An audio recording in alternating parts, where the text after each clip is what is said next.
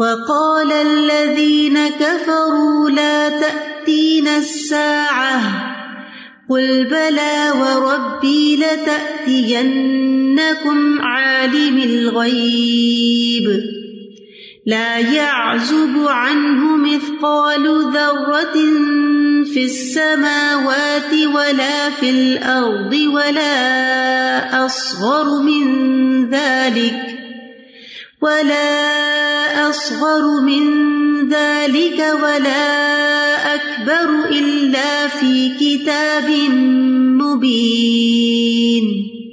اور وہ لوگ جنہوں نے کفر کیا، کہتے ہیں، ہم پر قیامت نہیں آئے گی۔ کہہ دیجیے کیوں نہیں؟ میرے رب کی قسم، جو غیبوں کا جاننے والا ہے، وہ یقیناً تم پر ضرور آئے گی۔ ذر برابر بھی اس سے کوئی چیز چھپی ہوئی نہیں، نہ آسمانوں میں، نہ زمین میں نہ اس سے چھوٹی نہ بڑی، مگر ایک واضح کتاب میں درج ہے۔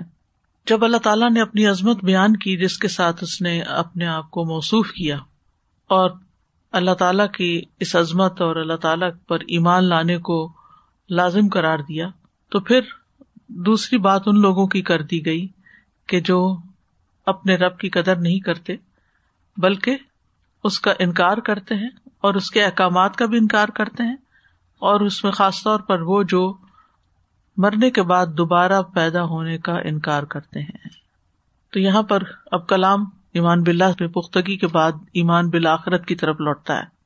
وقال الدین فرولا تین اور کافر کہتے ہیں کافر سمراد یا اہل مکہ ہے یا پھر ان کی پیروی میں آج تک جتنے بھی لوگ ہیں، جو یہ کہتے ہیں، مقاتل کہتے ہیں کہ ابو سفیان نے کفار مکہ سے کہا لات عزا کی قسم ہم پر قیامت کبھی نہیں آئے گی اور ہمیں دوبارہ نہیں اٹھایا جائے گا۔ اور یہ صرف ابو سفیان کی بات نہیں تھی، بلکہ اس کے علاوہ اور لوگ بھی یہی سمجھتے تھے کہ قیامت نہیں آئے گی۔ یعنی جو منکرین تھے۔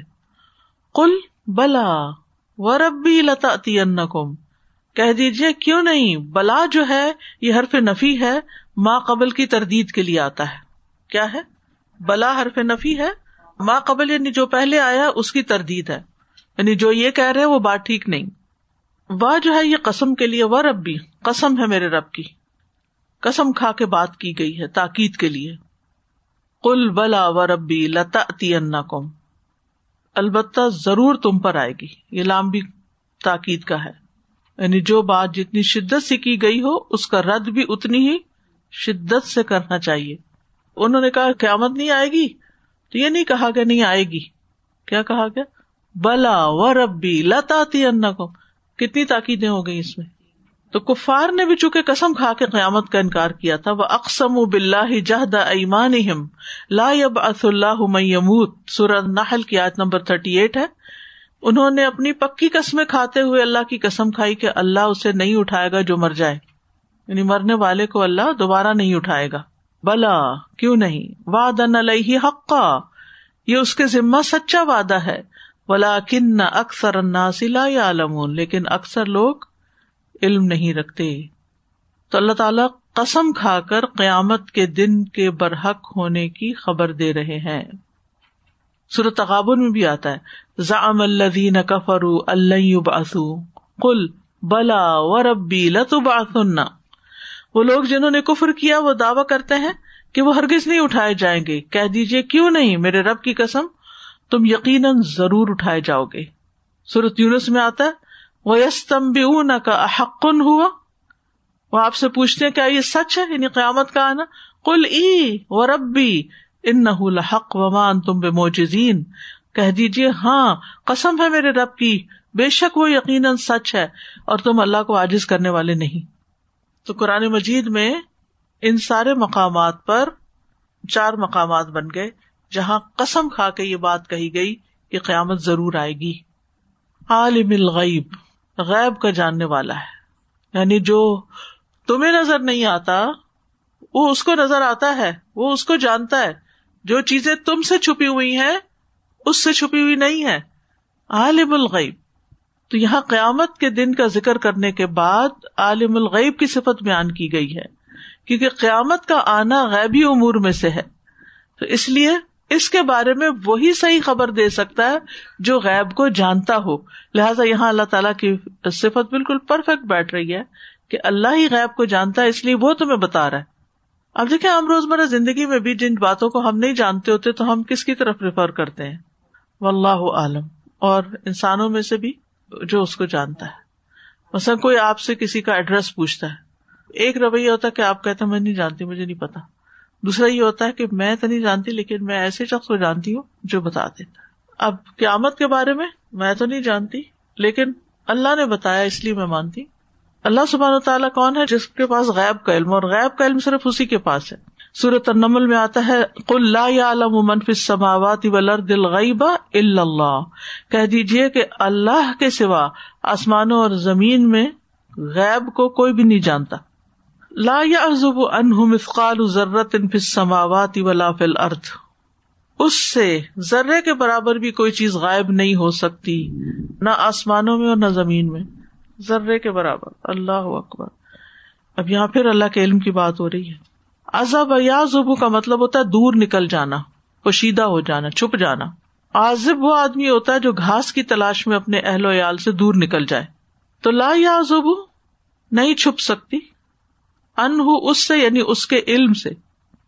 اس کے علم سے کوئی چیز غائب نہیں ہو سکتی۔ مسقال ہم وزن یا وزن برابر ذرت ذرے کے یعنی اللہ کے علم سے کوئی بھی چیز مخفی نہیں ہے۔ بعض نے ذرہ کا معنی چونٹی بھی کیا ہے، لیکن یہاں ذرے سمراد وہ ذرہ ہوتا ہے جو اندھیرے کمرے میں آپ کو اگر سورج کی کوئی کرن آ رہی اور اس میں کوئی خاکی اڑتے ہوئے ذرات جو نظر آتے ہیں ڈسٹ پارٹیکلس تو ذرا کہتے ہیں غبار کے اس چھوٹے سے چھوٹے حصے کو جو روشنی میں چمکتا ہوا نظر آتا ہے۔ تو ذرے کی مثال کیوں دی گئی؟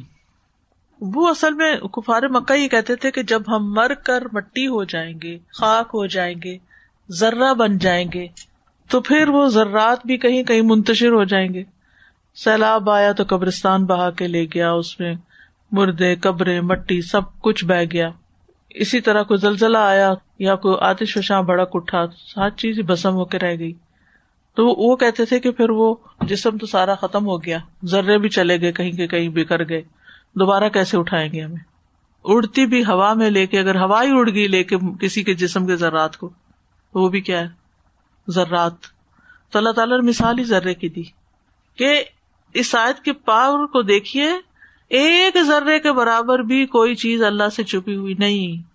تو تمہارے جسم کے ذرات جتنے بھی ہیں، وہ سب اس کے علم میں ہیں۔ تو وہ کرسچن فیملی تھی، میں نے ویڈیو دیکھی، تو وہ اپنے ذرات کو کتنی دفعہ ماں کے اس کے تھے پوٹلی میں۔ تو وہ سمندر کے بیچ میں جاتے ہیں، ان کو پھینکنے کے لیے وہ ایک باقاعدہ سرمنی ہوتی ہے اس کو اس کو پھینکنے کی۔ جب انہوں نے پھینکے تو وہ اس نے نا ایک جسم اختیار کر لیا وہ مطلب ایک نظر آ رہا تھا شیپ بن گئی۔ تو وہ رونے لگ گئے وہ لوگ۔ تو وہ دکھا رہے تھے کہ بھائی اللہ تعالیٰ تو چاہے پتا نہیں اس میں کیا نشانی تھی ان کو دکھانے کی کہ یہ جو ذرا تم سمجھتے ہو کہ پانی میں بہ گیا تو بس ختم ہو گیا نہ جل کے ختم ہوتا ہے نہ پانی میں بہ کے ختم ہوتا ہے۔ پھر آگے فرمایا، ولا اصغر من دالی کا ولا اکبر اللہ فی کتاب مبین نہ اس سے چھوٹا کس سے؟ ذرے سے اور نہ بڑا، مگر کتاب مبین میں ہے۔ ای قرآن کے اعجاز میں سے ہے۔ کچھ عرصہ پہلے تک یہ سمجھا جاتا تھا کہ ذرہ سب سے چھوٹی چیز ہے جو ایٹم ہے، اور اسی طرح جسم کا سیل جو ہے وہ سب سے چھوٹی اکائی ہے۔ لیکن قرآن نے یہاں اشارہ دے دیا کہ ذرے سے بھی چھوٹی چیز ہے۔ اور پھر جب انہوں نے ذرے کو توڑا تو اس کو کئی جزیات میں تقسیم کیا۔ پھر ولا اصغر تو کہہ دیا، ولا اکبر، کیوں کہا گیا؟ یعنی کوئی یہ نہ سمجھے کہ صرف باریک چیزوں کو ہی لکھا گیا ہے اور بڑی بڑی چیزوں کو نہیں لکھا گیا۔ سبھی لکھی ہوئی ہیں۔ اللہ فی کتاب مبین۔ کتاب مبین میں ہر چیز کا ریکارڈ موجود ہے۔ یعنی اللہ کا علم لکھا ہوا ہے۔ اب اس کو مبین کیوں کہا گیا؟ مبین ہوتی ہے بیان کرنے والی۔ واضح کرنے والی۔ مطلب یہ ہے کہ اگر کتابوں میں کوئی چیز لکھی بھی ہوتی ہے عام طور پر، تو اس کو ڈھونڈنا بڑا مشکل کام ہوتا ہے، خاص طور پر اگر کتاب بڑی ہو۔ لیکن یہ ایسی کتاب ہے کہ جو اپنے اندر لکھی ہوئی ہر چیز کو ایک دم سامنے لے آتی، واضح کر دیتی ہے۔ کتنا مشکل ہوتا ہے انسائکلوپیڈیا کوئی بھی زیادہ ولیومنس بک ہوتی ہے تو وہ اس کی فہرست کیٹیگریز اور بہت ساری چیزیں، کون سا والیوم ہے، کون سا پیج ہے، اور کون سا پیراگراف ہے، اور کون سی لائن ہے۔ بعض اوقات ریسرچ میں ساری ریفرنس دینے پڑتے ہیں۔ تو اب آپ خود سوچیں کہ کیسی ہوگی وہ کتاب۔ آج ہم بڑے خوش ہوتے ہیں کہ اسکرین پر ہم اگر کوئی سرچ کرنا چاہیں، ایک لفظ ٹائپ کر دیں تو ریسورس ہے، اس سے وہ چیز نکل آتی ہے۔ ڈکشنری میں وہ لفظ نکل آتا ہے۔ تو کئی کتابوں میں گوگل سرچ کریں تو آپ دیکھیں کہ اس کی اگلی پچھلی ہسٹری بتا دیتے ہیں۔ تو ہم اس پہ بڑے حیران ہوتے ہیں کہ کیسے یہ ٹیکنالوجی استعمال کی ہے کہ ریسرچ اتنی آسان ہو گئی ہے۔ یعنی آپ کوئی بھی کوشچن ڈالیں تو کچھ نہ کچھ اس کا اچھا برا جواب آپ کو مل ہی جائے گا۔ یعنی فوراً سرفیس پہ آ جاتی۔ گوگل کے پاس کتنا ڈاٹا ہے مجھے اگزیکٹ تو نہیں پتا۔ کہتے ہیں کہ اگر ایک انسان اپنی ساری کی ساری زندگی بھی صرف وہ پڑھنے میں لگا دے تو تب بھی وہ ختم نہیں ہو سکتا۔ یعنی کچھ اور نہ کرے۔ اور کتنی لینگویجز میں اور پھر کتنے مختلف طرح کا آپ سرچ کر سکتے ہیں کہ گوگل کا ڈیٹا کتنا ہے اور اس کو پڑھنے کے لیے کتنا وقت چاہیے یعنی آل ٹوگیدر اور اس میں گوگل میں بھی ہر چیز تھوڑی ہے، ہر چیز تو نہیں ہے۔ اللہ سبحان تعالی نے اپنی کتاب میں ہر چیز لکھی ہوئی ہے، ہر چیز۔ یعنی عقل میں سماتا نہیں کہ وہ کیسی کتاب ہوگی، وہ بھی غیب سے تعلق رکھتی۔ اور پھر کتاب ایسی کہ آپ اس میں سے کچھ بھی ڈھونڈنا چاہیں، فوراً نکل آئے گا۔ گواہی سامنے آ جائے گی۔ پہلے زمانے میں جیسے صرف ٹائپ رائٹر ہوتے تھے اور پہلے فیکس مشین نہیں تھی، تو کہتے تھے کہ ایک اس کے دس سال آگے کی جب بات ہوتی تھی کہ بیس سال آگے ایسی چیز ہوا کرے گی کہ یہ پیپر یہاں پڑا ہے تمہارے پاس، وہ دوسرے کے پاس نکل آئے گا، چاہے وہ دوسرے ملک میں رہتا ہو۔ تو لوگ اس بات کو بلیو کرتے، کر نہیں پاتے تھے کہ ایسا کیسے ہوگا۔ پھر آپ اس شہر میں بیٹھے ہو، ادھر آپ کو دیکھ سکے گا کوئی دوسرے ملک میں۔ سو آج اسکائپ کے ذریعے دیکھ سک رہے ہیں یا ویڈیو کالنگ پہ دیکھ سک رہے ہیں۔ اسی طریقے سے ہر چیز کا جو ہے آگے جیسے جیسے جاتے جا رہے ہیں اللہ سبحان و تعالیٰ عقل میں اضافہ کرتے جا رہے ہیں لوگوں کے اور مزید اپنے یعنی وہ گواہیاں کا دنیا میں قائم ہو رہی ہیں۔ گواہیاں۔ یعنی اس کے پروف یہیں پر ہی مل رہے ہیں۔ اب اس میں آپ دیکھیے کہ حیرت اس وقت ہوتی ہے نا جب انسان مائکرو لیول پہ جا کے کچھ چیزوں کو دیکھتا ہے۔ مائکرو لیول پر ایک سیکنڈ کے اندر میرے جسم کے اندر کیا تبدیلی آتی ہے؟ اس میں کہتے ہیں کہ ایک سیکنڈ میں ہمارے جسم میں فائیو ملین سیلز مر جاتے ہیں اور اتنے ہی نئے بھی پیدا ہو جاتے ہیں۔ یہ ایک سیکنڈ میں ہو رہا ہے۔ پھر اسی طرح ہماری اسکن جو ہے، وہ seven hundred dead skin cells جو ہے ایک سیکنڈ میں ہمارے انوائرمنٹ میں گرا دیتی ہے۔ پھر اسی طرح ایک سیکنڈ میں ہمارے جسم کے اندر point zero eight three litre per second خون جو ہے وہ پمپ ہو رہا ہے بلڈ پمپ ہو رہا ہے، ہمارا ہارٹ پمپ کر رہا ہے۔ ہماری باڈی کے جو نیورونس ہیں، وہ ایک سیکنڈ میں دو بلین میسجز سینڈ کرتے ہیں۔ صرف آنکھ کے نیورونس جو ہے ten million bits of information brain کو بھیجتی ہے ایک سیکنڈ کے اندر۔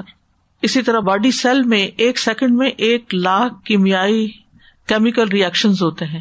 یعنی اگر باڈی میں تھرٹی سیون بلین سیلز ہیں تو پھر آپ سوچیے کہ ہر سیل کے اندر جو ریئیکشن ہوتے ہیں، ان کو پھر اس سے کیلکولیٹ کریں ملٹی پلائی کریں۔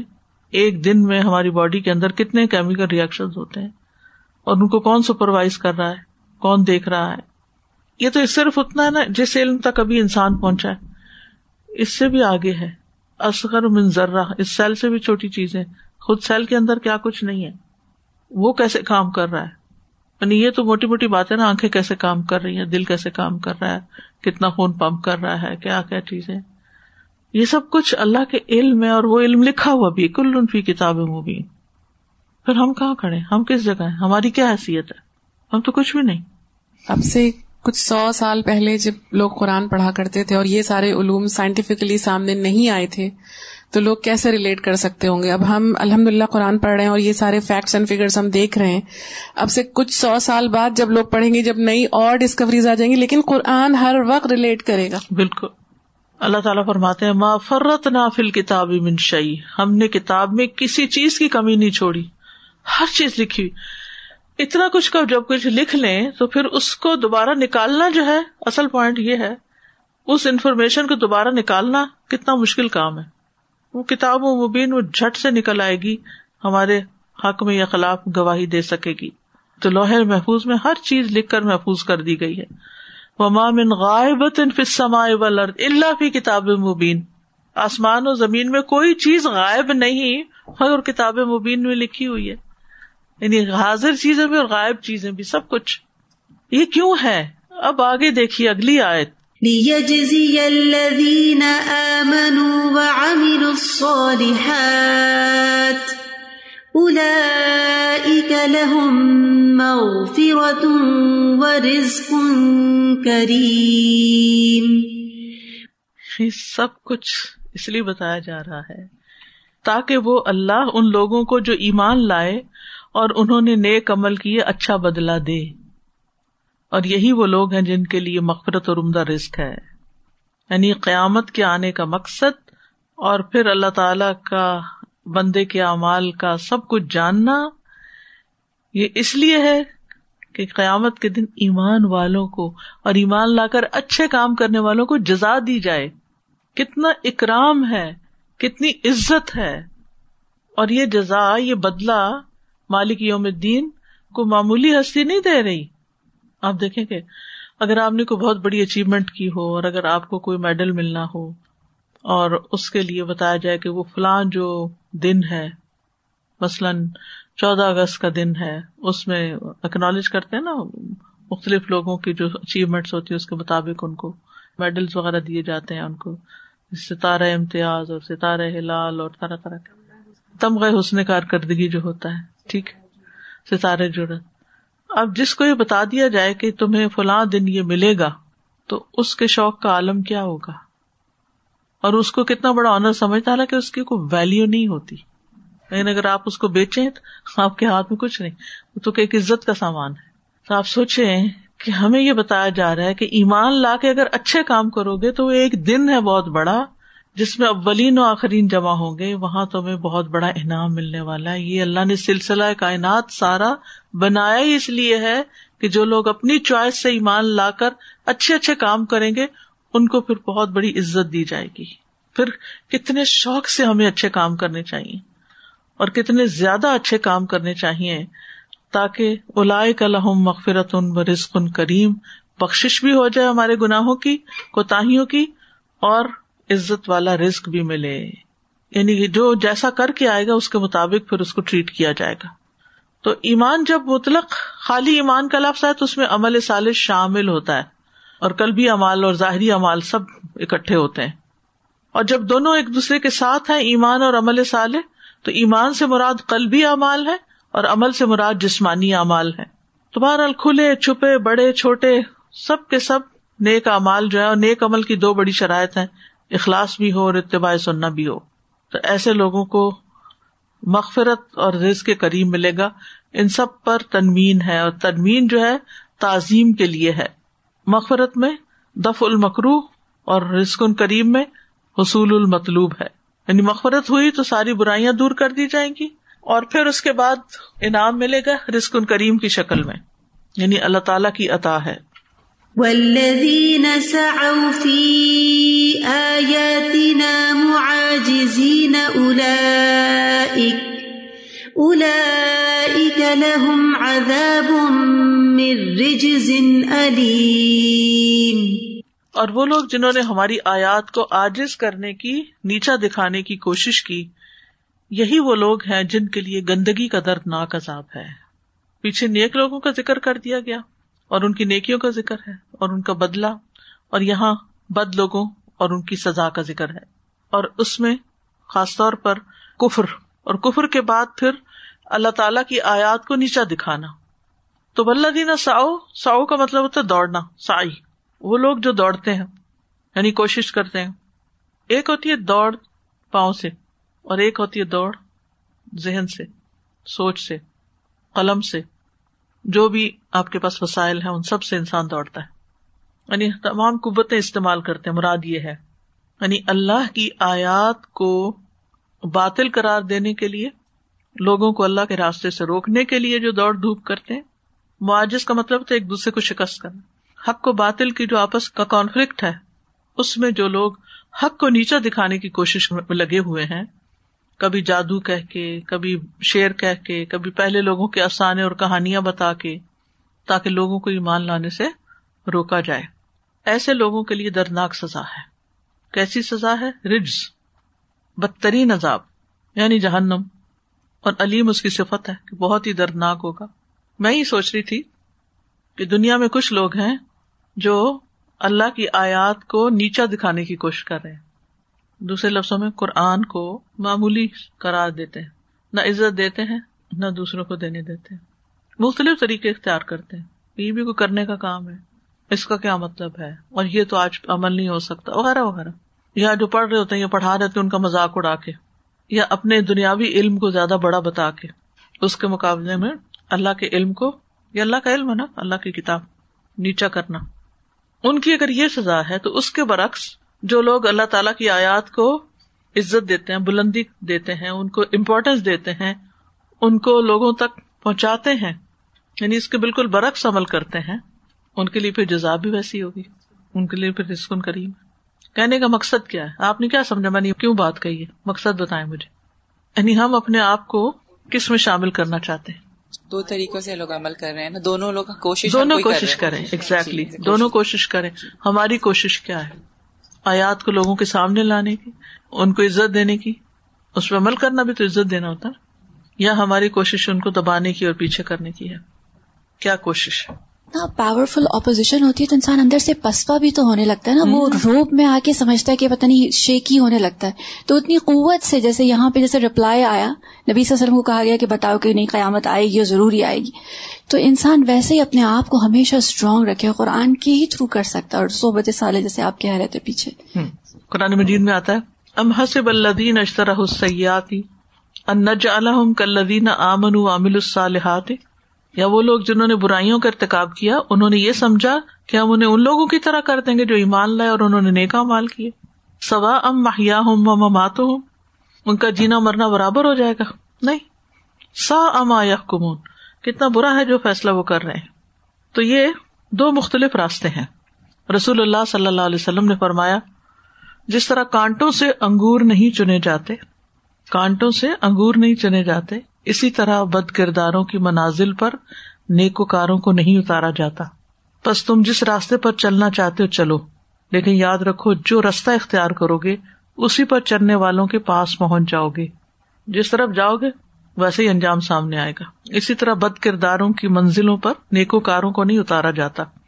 تو انسان کو اس بات سے ڈرنا چاہیے کہ کبھی بھی وہ کسی ایسی کوشش کا حصہ بنے جس میں اللہ تعالی کے کسی حکم کو باطل کرار دیا جا رہا ہو یا اس کے خلاف کوئی کوشش کی جا رہی ہو۔ وَجَرَ الَّذِينَ أُوتُوا الْعِلْمَ الَّذِي أُنزِلَ إِلَيْكَ مِن رَبِّكَ هُوَ الْحَقَّ وَيَهْدِي إِلَى صِرَاطِ الْعَزِيزِ الْحَمِيدِ۔ اور وہ لوگ جو علم دیے گئے ہیں وہ دیکھ لیں گے کہ جو کچھ آپ پر آپ کے رب کی طرف سے اتارا گیا ہے وہ سراسر حق ہے۔ اور وہ بہت زبردست خوب تعریف والے رب کے راستے کی طرف رہنمائی کرتا ہے۔ یعنی جب ان لوگوں کا ذکر کیا گیا جنہوں نے نبوت کو باطل کرنے کی کوشش کی، آیات کو نیچا دکھانے کی کوشش کی، تو یہاں اس بات کو واضح کیا جا رہا ہے کہ جن لوگوں کو علم دیا گیا، وہ یہ جانتے ہیں کہ قرآن حق ہے اور یہ سیدھے رستے کی طرف ہدایت دیتا ہے۔ وی ار اللہ یہاں یرا کا مطلب آنکھوں سے دیکھنا نہیں بلکہ دل سے دیکھنا ہے یعنی وہ سمجھتے ہیں، غور کرتے ہیں، جانتے ہیں۔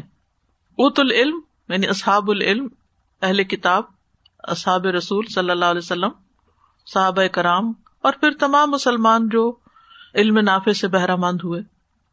تو یہاں علم سے فائدہ اٹھانے والوں کی تعریف کی گئی ہے کہ علم والے یہ بات اچھی طرح سمجھتے ہیں، جانتے ہیں۔ کیا؟ اللہ انزل علیہ کا مر رب کا الحق، کہ جو چیز آپ کی طرف، آپ کے رب کی طرف سے اتاری گئی، وہ بالکل سچ ہے لار بفی ہے یعنی عدل والی بھی ہے اور اپنے احکام میں، اپنی خبروں میں، اپنی ہر بات میں سچی کتاب ہے۔ ایک کامل کتاب ہے۔ متمت کلیمت ربی کا صدق معدلہ ویہدی الا سرات العزیز الحمید۔ اور وہ اس رب کے راستے کی طرف ہدایت دیتی ہے جو غالب ہے، تعریف والا ہے۔ یہدی کا مطلب یہاں یہ دلو ہے۔ ہدایت کے دو معنی ہوتے ہیں، ہدایت توفیق اور ہدایت ارشاد۔ تو مطلب یہ کہ یہ توفیق کے معنوں میں نہیں یا رستہ دکھانے کے معنوں میں؟ یعنی یہ کتاب رستہ دکھاتی ہے کس کی طرف؟ اللہ کے دین کی طرف۔ سرات سے مراد اللہ کا دین ہوتا ہے، اسلام کی طرف، اللہ کی رضا کے کاموں کی طرف۔ اور یہاں پر سرات العزیز الحمید کہا گیا۔ العزیز اللہ تعالیٰ کا بہت زبردست نام ہے۔ اس میں اشارہ ہے اللہ تعالیٰ کی عزت اور غلبے کی طرف۔ اور جو شخص اس رستے کو اختیار کرے گا، اس کو اللہ عزت دے گا۔ الحمید تعریف والا۔ اس میں اشارہ ہے کہ جو اس رستے کو لازم پکڑے گا، پھر وہ قابل تعریف مقام پہ پہنچے گا۔ تو بہرحال، یہ بات قرآن سے بھی ثابت ہے کہ یہ کتاب سب سے درست راستے کی طرف ہدایت دیتی ہے۔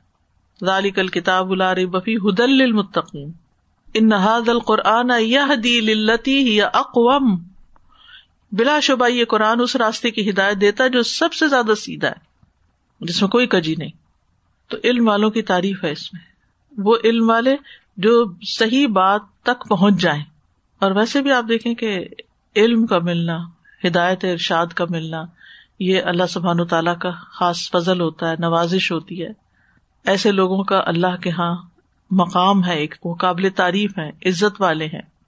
نبی صلی اللہ علیہ وسلم نے فرمایا، بے شک اللہ اسی کتاب کے ذریعے بہت سے لوگوں کو اونچا کرتا ہے اور بہت سو کو اس کے ذریعے نیچے گراتا ہے۔ قرآن کا پڑھنا جو ہے، آسمان میں ذکر کا باعث ہے۔ نبی صلی اللہ علیہ وسلم نے فرمایا، قرآن کے پڑھنے اور اللہ کے ذکر کو لازم کر لو، کیونکہ یہ آسمان میں تمہارے لیے ذکر کا باعث اور زمین میں تمہارے لیے نور اور روشنی کا باعث۔ یعنی تمہاری ساری کنفیوژن تمہارے غم، تمہاری فکریں اور پریشانیاں ختم کر دے گا۔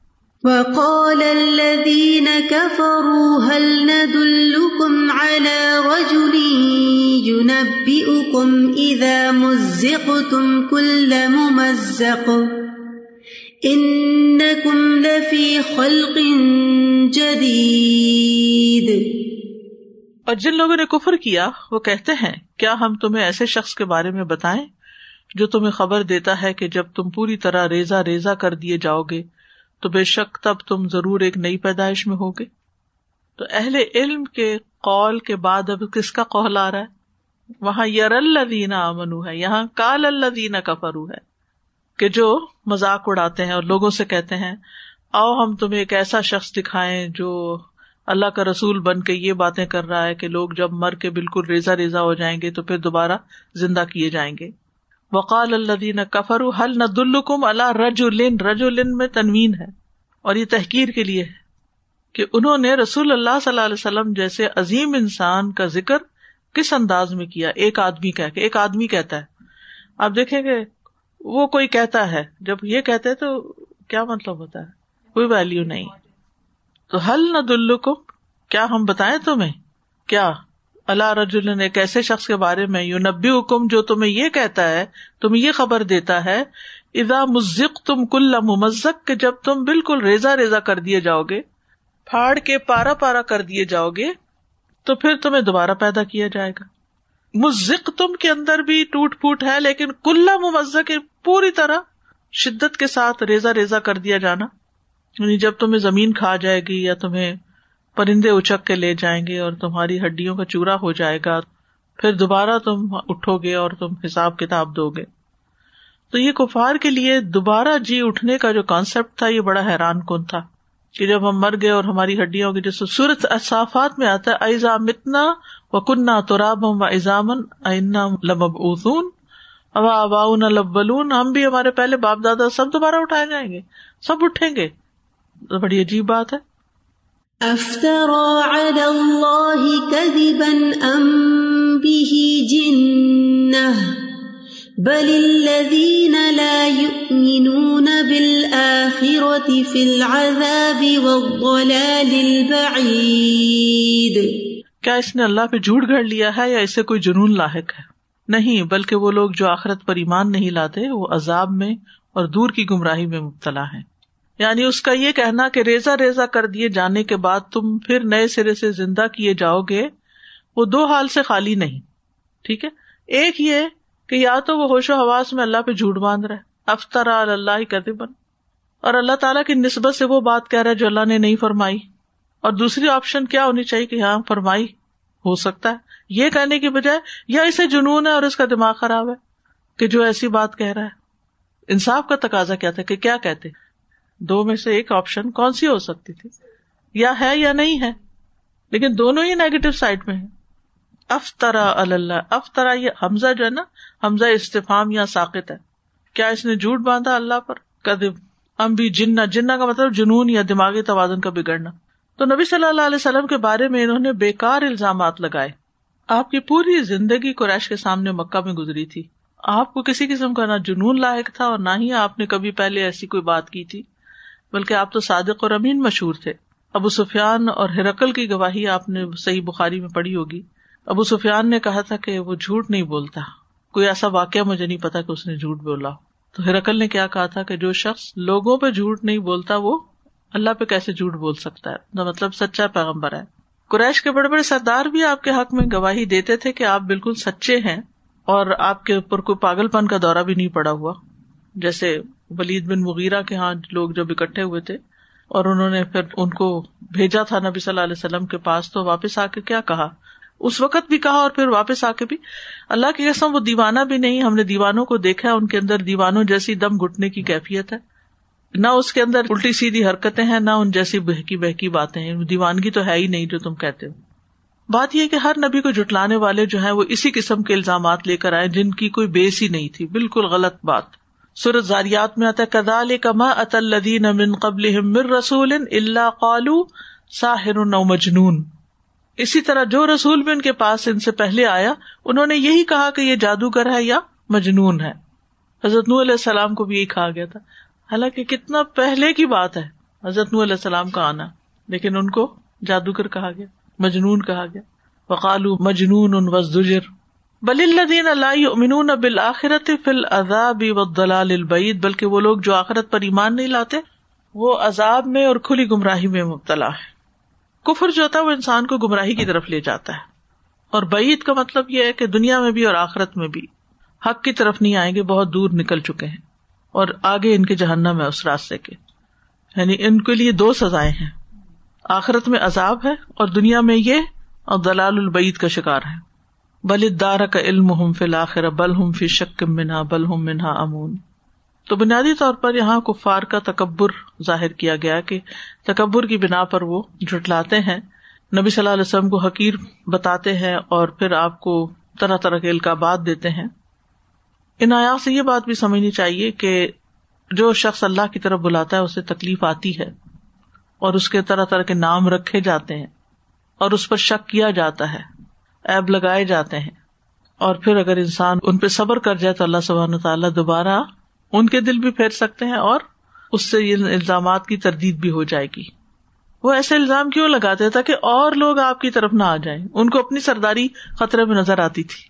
اور اس ایسی یہ بات بھی پتہ چلتی ہے کہ جو شخص حق کو قبول نہیں کرتا، وہ گمراہی میں ہی دستہ چلا جاتا ہے، حتیٰ کہ بہت دور چلا جاتا ہے۔ افلم يروا الى ما بين ايديهم وما خلفهم من السماء والارض ان نشأ نخسف بهم الارض او نسقط عليهم كسفا من السماء ان في ذلك لآية لكل عبد منيب۔ کیا بھلا انہوں نے اس چیز کی طرف نہیں دیکھا جو ان کے آگے اور پیچھے آسمان اور زمین میں ہے؟ اگر ہم چاہیں تو انہیں زمین میں دھنسا دیں، یا ہم ان پر آسمان سے کچھ ٹکڑے گرا دیں۔ بے شک اس میں ہر رجوع کرنے والے بندے کے لیے ضرور ایک نشانی ہے۔ اب پھر اللہ سبحان تعالیٰ غور و فکر کی دعوت دے رہے اب علم یا رہو انہوں نے دیکھا نہیں، غور نہیں کیا۔ کس چیز کی طرف علام بین آئی ہوں وما خلفا ہوں جو ان کے آگے اور پیچھے منت سمائے و لرد آسمان اور زمین میں سے۔ یعنی مطلب یہ کہ آخرت کا انکار زمین و آسمان کی پیدائش میں غور و فکر نہ کرنے کا نتیجہ ہے۔ ورنہ اگر یہ اپنے چاروں طرف پھیلی ہوئی اللہ کی قدرت کی نشانیاں دیکھتے، تو انسان کے دوبارہ پیدا ہونے پہ کوئی تعجب نہ ہوتا انہیں۔ کیونکہ آسمان و زمین کی پیدائش کے مقابلے میں انسان کی پیدائش تو کوئی حیثیت نہیں رکھتی، بہت چھوٹی ہے۔ تو غور و فکر کی دعوت ہے۔ یعنی اللہ تعالیٰ نے انسان کی تخلیق سے زیادہ حیران کن تخلیقات بھی کی ہیں۔ ان تو مشد خل کا نمسما بنا رفا سم کہا فسوا افلم ضرو السما فوقہم کئی فبنیناہا وزیناہا وما لہا من فروج تو جس نے عظیم مخلوقات بنائی، وہ مردوں کو دوبارہ زندہ کر سکتا ہے۔ یہ مطلب ہے۔ پھر فرمایا، ان نشا نقصف بہم الارض، اگر ہم چاہیں تو انہیں کو زمین میں دھنسا دیں۔ اور نسخے تلیم کسف ہم منسما یا آسمان سے کوئی ٹکڑا گرا دے ان پر۔ یہ تو آپ کو پتا نا کہ آسمان سے بہت سے پتھر گر رہے ہوتے ہیں۔ پھر اللہ تعالیٰ ان کو فضا میں ہی ختم کر دیتا ہے۔ ہم تک نہیں آتے۔ اللہ چاہے تو رستہ کھول دے اور نیچے آ کے ان کے سروں پہ پڑے۔ سبحان اللہ، اگر وہ آبادیوں پہ گرے تو بس ہم بچے کیسے؟ میں تو آج فلڈ کا حال پڑ رہی تھی اور اتنی حیران کن چیزیں ہیں۔ تیس تیس فٹ پانی چڑھا ہے۔ جہاں دریا نہیں تھے، وہاں دریا بن گئے۔ دو جھیلیں، شاید دو سو کلو میٹر کے فاصلے پر تھی وہ ایک ہو گئی ہیں۔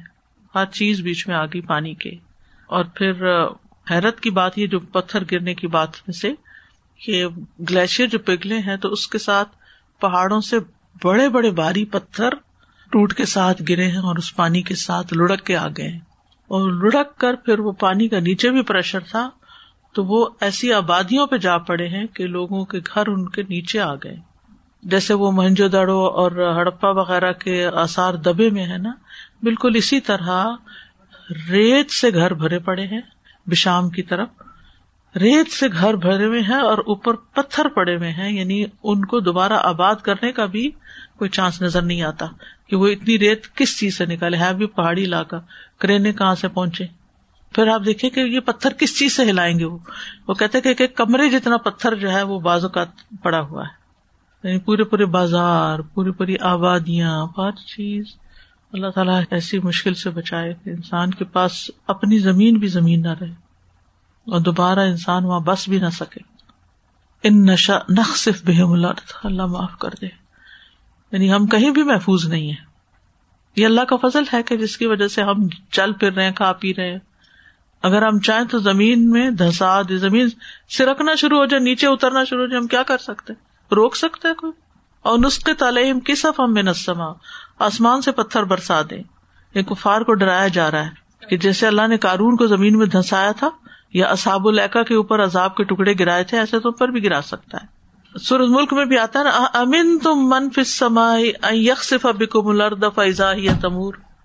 ام امین تم من فس سمائے ایورسلا علیہ کم ہاسبا پتھروں کی آندھی۔